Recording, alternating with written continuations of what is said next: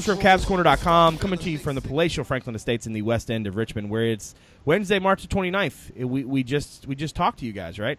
Uh, we're we're going to do something a little special this week. We had the crew on to talk football yesterday. Um, you're going to get basketball talk now with uh, a couple of my special guests. Um, first, let's bring in uh, your your your friend, my friend, everybody's good basketball nerd on, on the board. Grafton 19 is back on the show. How are you doing, buddy? I'm doing pretty good. How about yourself? Not bad, man. Appreciate you coming on. Um, I, I, obviously, we had you on before uh, the the season started, and I think it was a nice little uh, bookend to, to have you back and, and kind of talk a little bit about last season and, and kind of look forward. Also on the show tonight, uh, you know him from the Hard Hardheads. You also know him from his uh, um, amazing contributions to the website here for the latter, God, like seventh of the season, which is totally my fault for not having uh, extended the invite earlier. Charlie Sallwasser, uh, my boy, uh, University Ball is back on the show as well. How you doing, man? Doing well. It's good to be here. It's a little strange to still be watching basketball without Virginia active, but we'll be talking about that tonight. Well, you can watch basketball. I, I basically I, I watched the Carolina Kentucky game. That's the only game I've watched since Virginia lost. I mean, basically, once Virginia loses, I move on to football, and it's like basketball doesn't even exist. I don't I don't make time to you know to to, to watch it. Dave and Ferber are over there texting me about it, and people are talking about it on Twitter, and I don't have no idea what happened. I think that's why when people talk about the the UCLA kid's dad, I have no idea what's going on with him or what the deal is because I literally have not consumed anything that he said because I just I I like bas- bas- basically basketball season's been over for me for like two weeks now, and and you know it kind of is what it is. that Um, makes you one of the lucky ones. one of the very few apparently. Um, so let's let's dive into it here. Um, uh, let's start a conversation with kind of a um, a post mortem, so to speak, on on sixteen seventeen. Um, I think we all knew when Austin Nichols was dismissed from the team that basically everything had changed.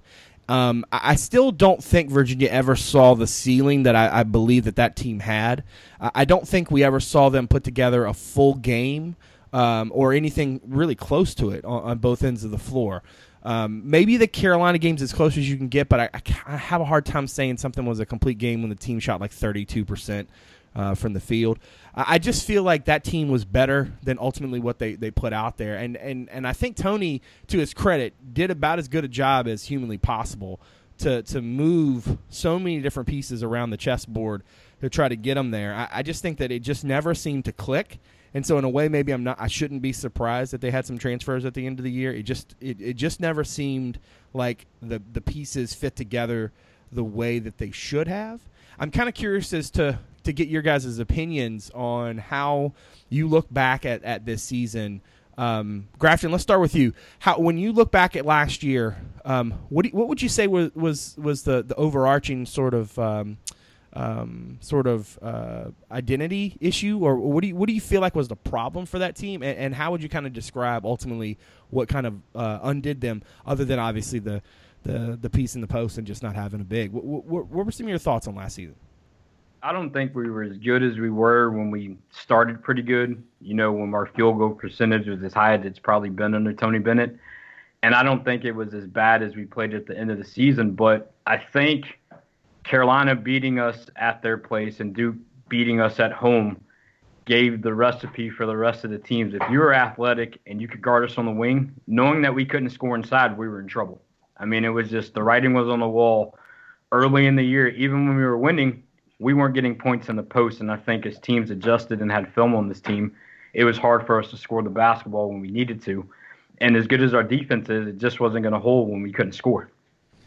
Yeah, I mean, and it's funny. I said on uh, uh, Luke uh, Wynn from WINA had me on the sh- on his uh, on the best seat in the house tonight, and one of the things that I kind of was talking to him about was that as you look forward in the future to to, to DeAndre Hunter and Jay Huff being available, you, you can think of a post scorer as being a guy who scores points in the post, but also being a scorer who scores points gener- and period. Like so, if you think back to like that Syracuse game their inability to just score around the rim was so evident. It, it wasn't necessarily that they they lacked a guy who could you, you throw the ball into, he could catch, he could hold, he could survey, and then he could make a move. Jarred Reuter essentially could do that. The problem is, is that they didn't have anybody who could like clean up anything around the rim, who couldn't go toward the rim and, and score. If you think about like when's what, what you saw, what maybe one alley oop play to there was one I think to Jack Salt that was that was or maybe one was a Diakite. The fact that I can't think of one in my mind. The, the Salton he almost missed it, I think. Right, exactly. So the fact that I can't even see it in my head tells you a lot. Like you should you should be able to get some stuff for your bigs around the basket, and I think Virginia's inability to do that, coupled with uh, what I think was ultimately um, it was almost like I was watching um, a football offense, a passing offense that just had no timing. Like their quarterback and receivers just were on this different page. And I don't mean that specific to London and others. I mean in in general, guards to guards wasn't they guys were just very rarely on the same page. And so you would see you would see possessions where the ball would, would come to the top of the key, and you knew the, the, the, the guy coming off the screen was coming on a curl or he was coming on a flare, and he's supposed to be there, and you know the ball's supposed to be there but the ball wouldn't get there, and then everything had to reset. And I just felt like they chased that rabbit all season long, and they just never got there. Charlie, what about you? How would you kind of so, sort of encapsulate? Uh, that was a word I was struggling to, to find earlier. How would you hmm. sort of encapsulate uh, issues that you that you saw from Virginia this season? Well, it felt like I mean, obviously we went into the season with a little bit of a rebuild or a reload with Malcolm and Anthony Gill and Mike Tobey. like that entire class with their departure, we were going to be replacing a lot. And then I think, I mean, I know Nichols was never in the best of shape and wasn't something people were like the staff was fully depending on. But just knowing we had that kind of talent at the beginning of the season, I feel like his loss made us have to rebuild again on the fly. And it was like nobody ever really settled in to roles this season. Like the the junior class, I mean, those guys didn't really make leaps. Like all of those guys improved a little bit, but none of them became fully dependable. I mean, Devon, obviously, I've been writing for him for a long time, and he improved a lot this season, but none of those guys emerged as stars or dependable double figure scorers. And then, like, London has always been at his best as a, a second option, a third option as a scorer, like, not necessarily as the focal point. And so the team, I think, they sort of just str- like they struggled in that everybody was maybe a position higher on the hierarchy than they should have been. And with everybody a little bit with with every everybody just one step off, it kind of helped it kind of kept them from ever getting into that rhythm you were talking about.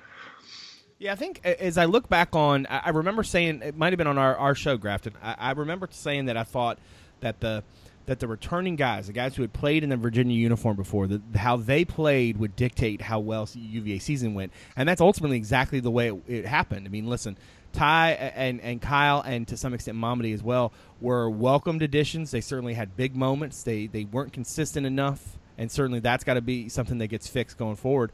But in terms of the junior class, it, you feel like I, I almost think of them as like um, like if you see a soundboard, right? and you see the knobs, and some of the knobs go all the, are all the way up, and some of them are midways, and some of them are down, and like you never got to a place where you felt like all the knobs were pushed all the way forward, right? That some of them went up and down, up and down, up and down. Like I felt like y- y- I can't say that they didn't take steps forward, but I also can't say that they took steps forward. You know, it's like a, it's weird sort of uh, mashup of guys who at, at, in some games did take steps forward, and the other games were completely, you know, the opposite direction.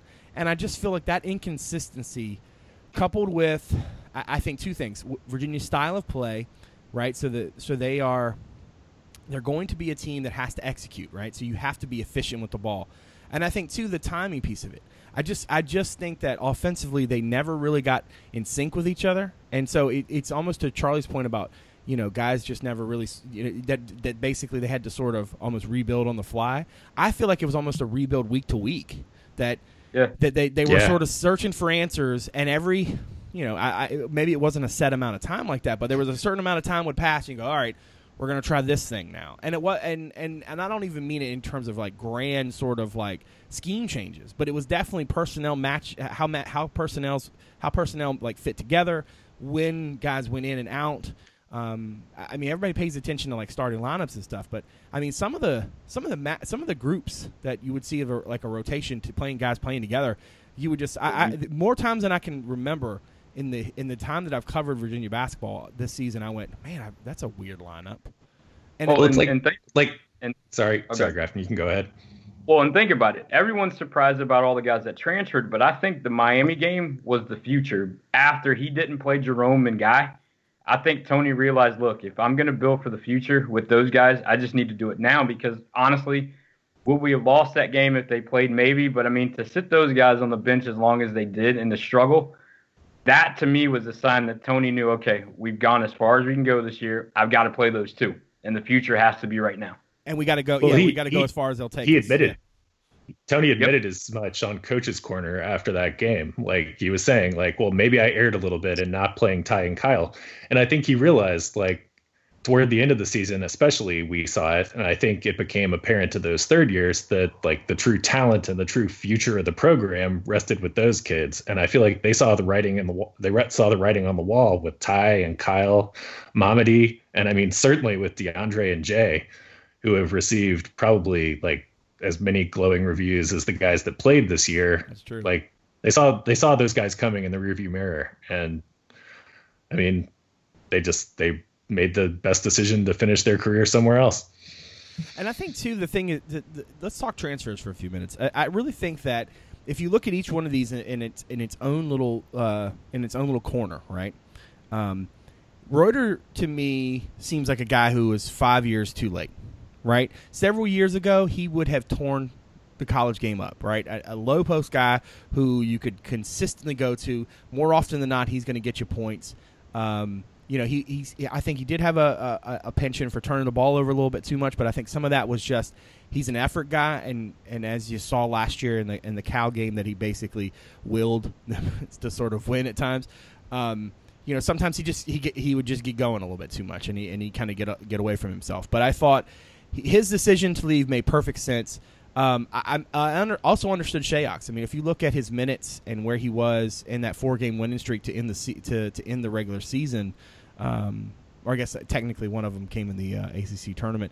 Uh, if you look in that stretch, he, he really didn't play much, and I don't think it's a good sign when a team goes on a winning streak without you. Um, now, that's not to say he didn't save their bacon uh, against UNC Wilmington. He absolutely did, but that he he was such a his game is so not a good fit for what Virginia need, was trying to do offensively. Like he needs a ball in his hands, and he needs to he, you know, it was almost like if he didn't have the right matchup, he was essentially useless at times. Um, but I'll, at the same time, I, I, still think that kid, you know, he was giving it everything he had. Um, I, I, think that maybe transferring was in the back of his mind, but it certainly wasn't something that, that was you know precluding him from you know go, you know sacrificing his body left and right in the NCAA tournament. Um, and then Thompson's decision, I think, is is probably the the one peculiar one because he did seem to have a pretty um, a pretty easily identifiable role next year. It just wasn't going to be as a starter with any consistency, and you had to think that next year, um, you know, Devon was going to be, um, you know, the senior leader. He's going to be the uh, the the team captain. You knew that Ty and Kyle were going to get minutes. You knew DeAndre was going to get minutes. Um, and you probably figured Marco Anthony was going to get some minutes too because that's a you know a thing for the future. Um, I still think, though, that had he stayed, Virginia's in a better spot. But I also don't think that because he decided to leave, that they're in a terrible spot. They're just going to need guys to produce, and certainly for for younger guys to develop. Let me ask the question this way, and Grafton, we'll start with you. What were you surprised at any of those three decisions, and, and how do you feel UVA moves forward? Wasn't surprised by Reuter because, like you said, he was a six-seven post in a game that's spread out, and there's some games – he could play 10 minutes, and there's some games you couldn't put him on the floor, depending on if another team would spread us out on the off on their offensive end. Um, Shayok surprised me. I mean, I knew Thompson was 50-50 because he's graduated, so it's easy for him to go to another school and play right away. But for Shayok to do it, it's a little baffling because he's going to have to sit a year, and he was a year away from graduating. So that kind of stunned me a bit. But looking at the roster now, I kind of get it, even though he did play well in the UNCW game. And you figured, wow, if he didn't play as well as he did, we would have lost that game. So that was a little surprising, but the other two not surprised at all. What about you, Charlie? Uh, any any real surprise uh, about those three, and, and, how do you kind of feel like UVA moves forward uh, in the wake of those decisions? Well, I'm not surprised. I mean, I think everybody saw Jarred coming from midway through the season, and he's going to score 17. He's going to put up 17 and 11 at like a Patriot League school or something and make a nice little career for himself. Like I think this is one of those transfers that works out for everybody. Um, But and I w- honestly wasn't surprised by Marial. I mean, I never doubted his effort, but I mean, you touched on how his minutes went up and down. But the team's record this year was, man, I don't have Danny Neckel's tweet right now, but it was considerably better when he played less than 20 minutes than it was when he played more. And just on both ends of the court, he was a little bit too much of a freelancer for what Tony is looking to do. And I kind of see Marial as like a KT Harrell type of transfer, the like looking out, like taking care of his own business. Like he could go to some place that's maybe in need of a guy to shoot the ball 15 times a game, and he's going to go somewhere, and he's got a nice like he's got a nice little offensive game. I think he could. I mean, for the right team, he could go somewhere and put up numbers. Like it's hard to blame a guy, especially a guy who plays the same position as DeAndre Hunter, for wanting to go somewhere and further it. Um, yeah, Darius. Darius actually, it surprised me because he had already transferred once. Like I was a, I, even knowing that he had graduated, I wasn't sure he would want to play. Like there's a sort of stigma that hits a guy that plays for three teams, and with him having a role cut out, that was the one I was most um, surprised by, and honestly a little disappointed because I thought Darius was a valuable piece, like maybe more so than the other guys, just because of the way both he was defending on the perimeter at the end of the year, and he really he stepped up his game as a distributor this season. Like he was he was very valuable in putting London off the ball, and I could see it happening next year with both Ty and Kyle. Like I could have seen his use as a guy who could get in the lane and set up guys for shots, but I guess he thought the grass was greener elsewhere. Honestly, like none of these really shake me up. I'm not losing a lot of sleep. Like even not knowing what we do with these open scholarships, I feel like if nothing else, this manages the numbers crunch a little bit because I know Tony always gets antsy if he has too many guys.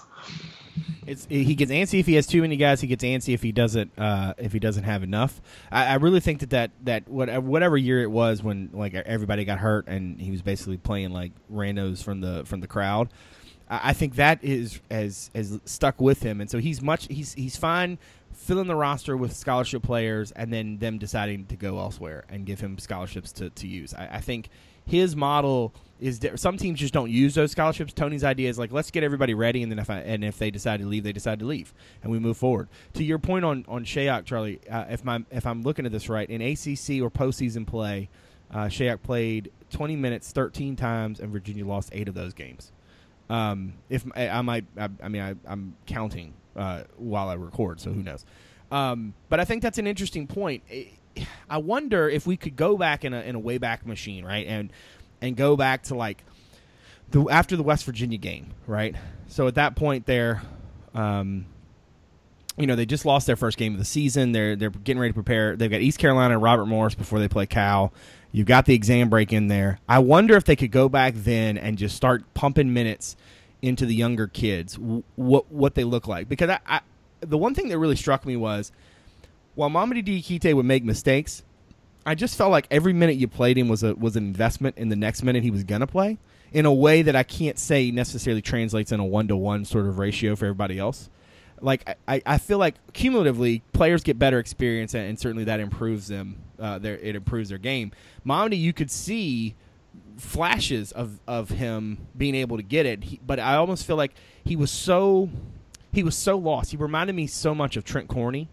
Um, to bring up a, a football player of, of the past, like when he was on the field, when Trent Corney was on the field, you knew that, that, that, that each play had the potential to be special, but also he could have a massive mistake and it would be bad. When, when Mamadi was on the court, you, you had similar similar vibes, and but I felt like as the year went on and he started to get some, you know, something uh, something resembling at least consistent minutes, he was he wasn't he wasn't struggling as bad. He was he was making mistakes. Don't get me wrong. I'm not saying he was playing you know perfectly, but he certainly showed enough to me that that that would warrant more minutes. And I feel like maybe if there's one thing I would go back and change about Virginia's season, aside from um, you know some of the things we've talked about with the the issues maybe with them not necessarily being on the same page or the offense you know struggling or what have you, is that maybe maybe given some more minutes to some younger guys, if it if it led to some non-conference losses, I, I, don't I don't think that necessarily that would have been a bad thing. You know, if they lose that Cal game because they played the three young kids more, you know, does anybody really bat an eye? I mean, I, I just ultimately think that um, looking back on the season, it's it's obviously easier now, right? Because it's 2020, and you know that they were they were only going to get to the round of 32, and so what does it really matter? But I, I think as they move forward, I think that might be something that actually could could come back to bite them a little bit because now they do need those three kids to to really take a step forward. Um, and and and develop at a high at a high clip. I mean, they need those guys to take the sort of leap that they that this team needed that junior class to take, and I think that's the thing that might stick with them. Um, as we look ahead to, to the to the rest of the spring, uh, Virginia has four scholarships that, that the Cavaliers can use right now. They got the Austin Nichols scholarship and the three transfers. Um, three of those scholarships are essentially 2018 scholarships. The Nichols one they've been working on since the fall, so they know they, they've got at least a, a vague idea. I, I, really think they're going to use two uh, and then roll two over to 18 because they're pretty well positioned uh, in that class with a with a whole host of dudes. Um, need wise, I think we all agree um, that guard is the thing. I mean, they, they need a you know um, a kind of a bucket getting sort of guard. Um, Grafton, let's start with you. You have two scholarships to use. Give me some skill sets of guys that you think Virginia needs, absolutely has to have for next year. Is it one? Is it two? Uh, what kind of skill sets do you think they need to add to the roster? I mean, first and foremost, a water bug point guard. Jontel Evans type, but can shoot. I mean, we need a guy who can set tempo at time. I mean, Jontel was a great defender, could score. We need a guy that could score the ball. The second one, that's where I'm ter- torn because you don't want to take away minutes from guys at certain spots. I think the two and the three, we have multiple guys that can play there. So maybe at the four spot, um, somebody that can play defensively, play in the hedge, score on the block a little bit, but that's going to be tougher to find than I think the guard personally. Um, personnel wise, we don't need another Jack Salt going with Wilkins, so we have to kind of, like you said, our combos are weird this year, where in the past our combos fit the personnel that we had. So I think when we're going to get a big with the scholarship, the staff has to be very careful who, with who they get.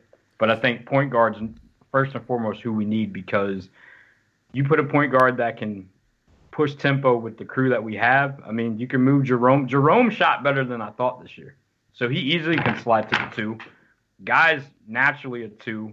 Hall in spots can play the four because I didn't realize until the tournament he could defend down on the block like that. So if we get a guy that can push tempo, it'll make the offense a lot better. Personally, yeah. Charlie, what about you? What, what, do you do? You feel like they should should should uh, pull two, and and if they do, skill set wise, what are you looking for? Absolutely. First, yeah, definitely we should go for two. The first one, I want a 1.5, but I want a guard that can get into the lane. I want a guy that can beat his man with the first step and get into the lane to either create for himself or others. Like that's something we didn't really have. I mean, Devon showed flashes, London showed flashes, but not nobody was consistently able. I mean, even Darius showed a little bit, but nobody was consistently able to get to the rim just off the dribble this season, which is something I thought we were really missing when the offense ran aground. Like that's something that Malcolm used to do for us.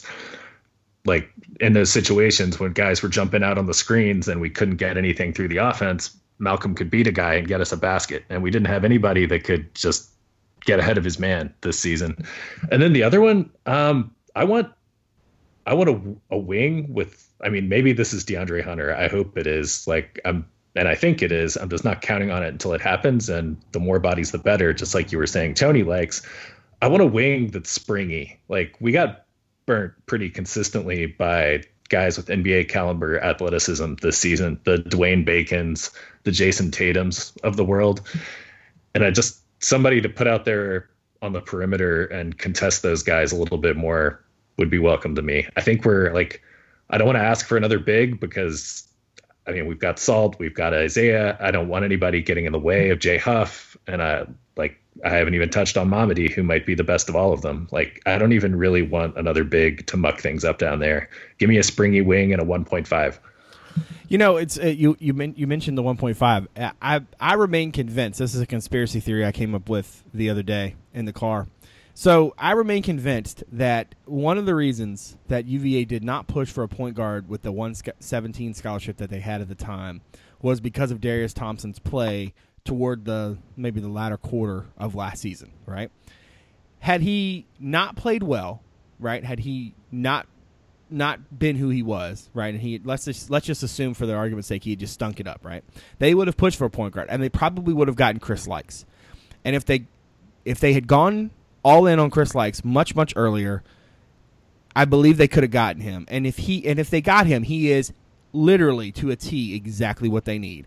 A point guard who can create off the dribble for himself and others, get to the rim and finish and, and uh, elevate and finish. Right? I mean, that was the thing that they they Darius would do that every once in a while, but otherwise, nobody else getting to the rim and being able to finish at the at the cup. And I think that's the thing they got to find. Now, a grad transfer makes more sense than a than a 2017 senior because then one you've got Ty and, and, and you know how point guards are, and you're already looking at 18 as kind of the, the next group of, of point guards, and you're a good spot with a, a bunch of really talented kids. Uh, a grad transfer here makes the most sense. I, I look at it from the standpoint uh, in the big spot as I, you, I, I, do think that DeAndre is the springy three. I think he he and Mamadi both kind of can can sort of cover that need. I, what I think they need is a physical um, four man who is is more in the like AG clone sort of uh, mold, where like a guy who can catch and lean and then go to the rim um, and and draw contact and play through it as well as get to the line. That's the thing I think that not only did they did last year's team do a really good job of of maximizing Malcolm going to the rim, but I think getting when Gill when Gill was active like that, I mean, I think back to that Syracuse game that they don't have somebody who who could just stand there, step, catch, score is ridiculous if you think about it, right? Like that's that seems to be one of the easiest sorts of places for a big man to eat. And you know, they just didn't have it, and I feel like that's the thing that was that was sort of missing um, for basically this entire season. And I think if you can find a grad transfer there, that's great. Oh, I really think that if they find two grad transfers, that, that's e- easily the best case scenario, right? You find a, a guard and a big come in play. You don't worry about you don't mess anything up with 18. You don't mess anything up with guys going forward. Um, you know, you, you have a good feel for, for the skill sets of the guys on your on your roster. Um, if you get maybe let's say they get one grad transfer who's a guard, and then you know they got an opportunity to add a 17 big. I still don't know if you. I still don't know if that's a good move. Um, because I just don't know if a if a 17 kid coming out of high school can play the role, the physical sort of um, this physical sort of role that they need from a big and for this season. And it's going to be interesting to see how Tony handles that because what Tony has done in the past has been he's identified guys who could certainly develop into into real players and then watched as those guys developed into real players over the next, you know, year and a half and then they came to Charlottesville and they continued to develop. Now he's he's in a spot where he needs to find somebody who can play right away and be good right away. You know, you're not you know, it's almost like it, what they found with Austin except even more accelerated. And that's a tough sort of uh, mountain to climb when it's not a thing you do with any regularity. I mean, you think about the transfers they've had have all been guys who sat for a year and then needed a little bit of time once they actually saw the floor. I mean, it wasn't like, you know, Darius Thompson walked out, out there and, and, you know, he was, you know, an all ACC sort of candidate. AG's probably as close as you get, but that team he was on his first year is pretty loaded. If you And they used I mean, they used AG as instant offense off the bench for at least the first half, two thirds of his first year. Like he wasn't trusted until year two. Exactly. And he wasn't, that's a good point. And he wasn't as good as the foul line as he was in year two either. So a lot of time he would do work, but he couldn't finish at the line. Then he fixed that problem, and like Brad was saying, then it became instant buckets at the basket, and then he was shooting seventy percent his senior year. So gave teams trouble. One thing I want to touch on real quick before we, we wrap up is it's a rant that I've been wanting to go on for a week or so. I, I guess I'm I'm trying to figure out how to get into it. So it's about me not posting enough, isn't it? no, no, it's definitely not that. No, so I feel like uh, the end of season is is tough because everything you know there hugs everywhere, right? You know, everybody. It's a very like team oriented sort of thing, and I had this video of Shayok that I was going to run, right? And I was going to run it literally the day that he announced he was leaving. And I, I have not gone back to watch it, but he talked about working harder for next year. And within what was that? 4 days? How long how long was it between I guess that was Saturday night. So then that was yep. Wednesday, right? So 4 or 5 days. I I guess I I don't I don't necessarily think that that transferring is a bad thing. Uh, I, I, think you, players are are college college athletes don't have a lot of, of rights, so to speak, right? So the, the, the grant and aid that they signed, the the paperwork that, that essentially that they the binding agreement they go, get into with, with the NCAA and the school is is pretty it's pretty harsh if you think about it from the player perspective. I mean, they can't they can't do what coaches do. They can't do what regular students do. No, nobody cares if you transfer from Virginia to, to William and Mary for your uh, for your third some. You know what I mean? Like if you if you got the credits and they accept you, you're fine. Um, I, I understand realistically that transfer that the transfer thing is, is a is a very real thing and it's going to be a thing until I feel like until the NBA changes its rules and and then that sort of uh, early entry uh, change sort of um, trickles down to the rest of the college game because that's uh, uh, I'm not saying every kid transfers because their kid goes pro. I do think that a lot of the kids transfer because opportunities are out there because kids go pro, and so it changes up a lot of what's going on. I, I guess where I'm going with this is my my frustration is with the idea that uh, everybody just leaves if it's tough, and I don't want to sound Pollyannish. I, I, I don't. I, I understand the, the realities of the situation. I'm certainly not going to say to any of these three guys that, that left UVA that they, they made a bad decision or anything like that. I'm just looking at the, the broad spectrum, and I, am kind of curious of what you guys think about transfers and, and, and the and the and the reality of the game. Is this a thing that, that, that you guys think is going to continue to be a thing? Um, is it going to continue to get worse at the clip? It's continuing to get more, you know, more pervasive. How do we feel about transfers, and and and, and what would we like to see um, from this kind of thing? Grafton, let's start with you. What's what's your general take, so to speak, on on on this transfer epidemic? Um, and, and is it an epidemic to, in your opinion? You know? To me, it doesn't bother me, and I only say that because in football it happens a ton, and coaches pretty much can leave. Like you said, coaches can leave at will you know, they can go UNCW to NC State at will if they want to, and the players are kind of stuck with what they can do. And I honestly think that players should have that freedom um, just to give coaches options too. I mean, it sucks sometimes because the bigger schools, the bigger names have first, you know, reign on players, but I don't really see it as a problem. I actually think it will get worse before it gets better, and you're correct. Until the NBA I'm not a fan of the NBA rule. I'm personally, you either go pro or you stay at least two years. You know, something like something like baseball, but I think three would be too extreme. I think you should have an all or two year rule, and I think that would soften it a bit. But you're exactly right. Until they change that rule, kids are going to transfer.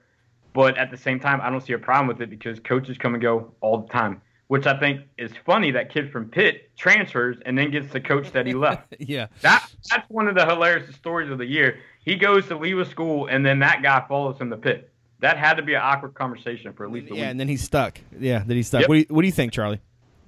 Well, I mean, I still buy into like at my heart, I'm I buy into like the Norman Rockwell. Everybody's like all for one, one for all. But I know it's not really that way. Like as much as all of these guys love their teammates and want success, they're here to play. They're here to play basketball. They've come to college to play basketball, and what they want to do professionally is play basketball. So I don't really begrudge if you feel like suddenly your chance to sh- audition for the next level has been cut down, like, and you're worried about your playing time. You want to get yours. I like it's hard to begrudge a guy to be like, well, all right, go seek out the best seek out the best opportunity for you. It just means there's always like there's a scarcity of willing role players, kind of the the Evan Noltes of the world. Like it's it's hard to recruit top guys and convince them that they're going to excel in a role and that's going to be the ceiling for them. But as I mean, as long as guys want to as long as guys don't accept their ceiling, then there are always going to be transfers of this amount. And that's I I don't see it getting better anytime soon. Yeah, I mean that's a good. Yeah, I mean, listen, I'm not trying to begrudge, and I certainly am not trying to to, to make it seem like I think that players shouldn't transfer. I, look, I, I am all about the the players, the the student athletes having um, more autonomy. I mean, I, I think the idea that, that if you transfer, you have to sit out a year is. I understand why it's there, but I almost feel like it essentially um, it it it penalizes you for a decision you made uh, at at 16 and a half or 17, as well as penalizes you for a decision that maybe you didn't have anything to do with. The, the school you went to fired the coach that that you that that recruited you. The school you went to had a coach who who recruited you and then left to go to another job. The school you went to recruited over you You know, these are things that are outside the player's control. So I'm not trying. I don't want to make it sound like I'm I'm against players having um, some avenue because I, I, think it's right. And listen, I'm also a big I'm a realist, right? So like if you don't want to be like if you don't want to be at UVA for your last year. Uh, and you have the opportunity because you've graduated, you can play somewhere else. You should go because if you're not fully in, you're not going to be fully in then either, right? Um, I just I just look at it from the standpoint of there's so many transfers and some some some make sense. You look at a kid like Jarred Reuter, of course that that makes total sense. But there's so few guys in his situation. You have these kids who are essentially um, using their current school as almost a tryout, so to speak, for the elite programs. Um, it, and and what's funny to me is that if if more kids went in redshirted, used that year to get credits right? So they could graduate after their third year and play right away. The spring is a feeding frenzy at the at the powerhouse schools, right? Because they've either lost a bunch of dudes to the NBA, their rosters in flux, and they need somebody who can come in and play right away. That's why some of these kids from these small colleges end up going where they go. But then you also are going to have kids who leave situations that I, I don't want to say they shouldn't have left, but it, it just seems like to me sometimes kids just give up um, a little bit too easily, and I, and I think a lot of that has more to do with the people that are in their ears. You know, for example, like Shayok, it makes a decision to leave. Um, he still has to sit a year. He's given up. He's so close to a UVA degree. Now, maybe he does play professionally. Maybe he goes overseas and he makes a good living. And maybe, and, I, and you know what? More power to him. I wish him the best of luck. The chances are not good that that's what's going to happen, right? The chances are that he's going to give up on a UVA degree. He's going to go somewhere. He's going to spend two years. He's going to play one year. He's going to end up overseas, the same place he's probably headed if he stayed at UVA, got his degree, and, and played his last season, right? He's going to end up in the exact same spot. It's almost like you know guys who who should stay or go. You're talking about whether or not they should go pro or not, and you think, oh, what are you gonna? Are you actually improving your draft stock? Does anybody? I mean, maybe he goes somewhere and blows up and he scores 30 a game, and I and I look like a fool. But ultimately, I just kind of feel like some of these kids are are in a situation where they're going to be who they are, and they're trying to chase a, a little bit of a ghost, and, and maybe it's because of people in their ear.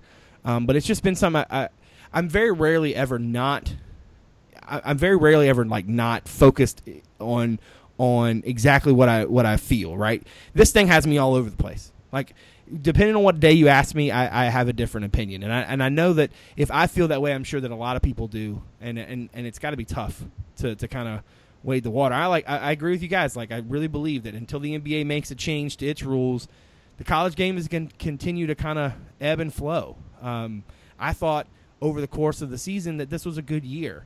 There weren't any great, great, great teams. There were a bunch of you know pretty good teams, um, but there were also a lot of teams at the bottom that sort of played up, um, and and certainly made for some intriguing conference battles and whatnot. But you know, a Final Four of Oregon, South Carolina, North Carolina, and Gonzaga is just not what anybody probably expected at the start of the season. That that has to be a good thing for the game in some ways, and um, you know, I guess it, yeah, it, it means good things about the parity.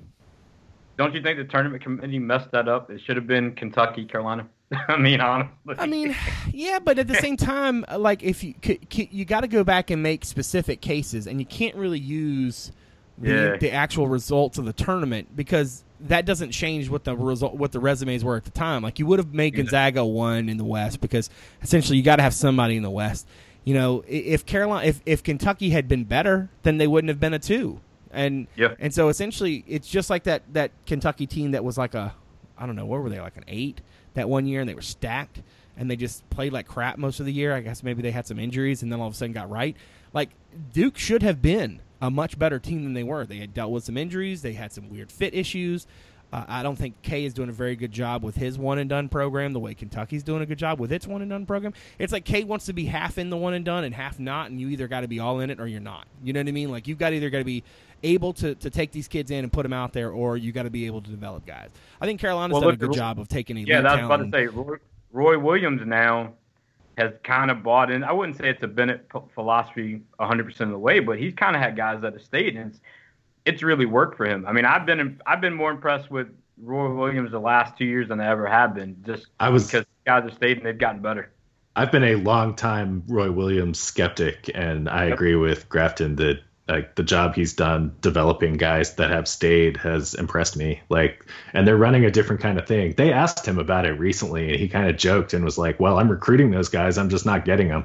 But that's true. I mean, you know, that's very true. That's so true. That's so true. Like they could have they, they there are so many of those five star elite blue chip kids that they wanted and didn't get. But he's done a good job of finding the the auxiliary pieces like the um you know the um the Pinson.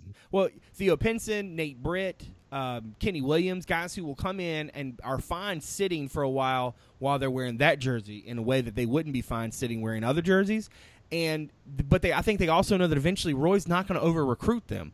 Like even with even with Britt, like Britt still had a role even though you know they continued to recruit other point guards. Um, and and that's just I think that's a good thing on them, and it certainly seems to be working because um, they've they've done a pretty good job with it. Well, that's a nice thing about having that Carolina blue and the Jordan insignia on the jersey that maybe a guy like Nate Britt is willing to stay and play a role, and a guy like Marial Shayok is not. I mean, dude, dudes like dudes will sit the pine at Alabama for two full seasons, knowing all they got to do is put together three or four games, and they're and the and the rep will will will carry them. I mean, you look at the number of players that get drafted from Bama. Um, you know, I, I don't think Carolina's had that much success getting guys drafted recently uh, with the NBA, but certainly guys are, are willing to go and, and be a part of something that's a little bit more um, static uh, than than what you, you, you know you see in Durham or in Lexington. But um, I, I, think that's a, a really good put, place to put a pin in it, guys. I really appreciate you guys being willing to to come out and give me some time on a, on a random Wednesday night. Um, appreciate everything that you both do for the site in various ways. Grafton likes to make sure that everybody continues to talk, and he tries to stay. And uh, except for you're you're you're kind of you, you, get a little antsy during game threads. You you you're very yeah. Game, do you know what? That's why after the uh, after the loss, I made a vow not to post for three days. So for that I reason. Like it.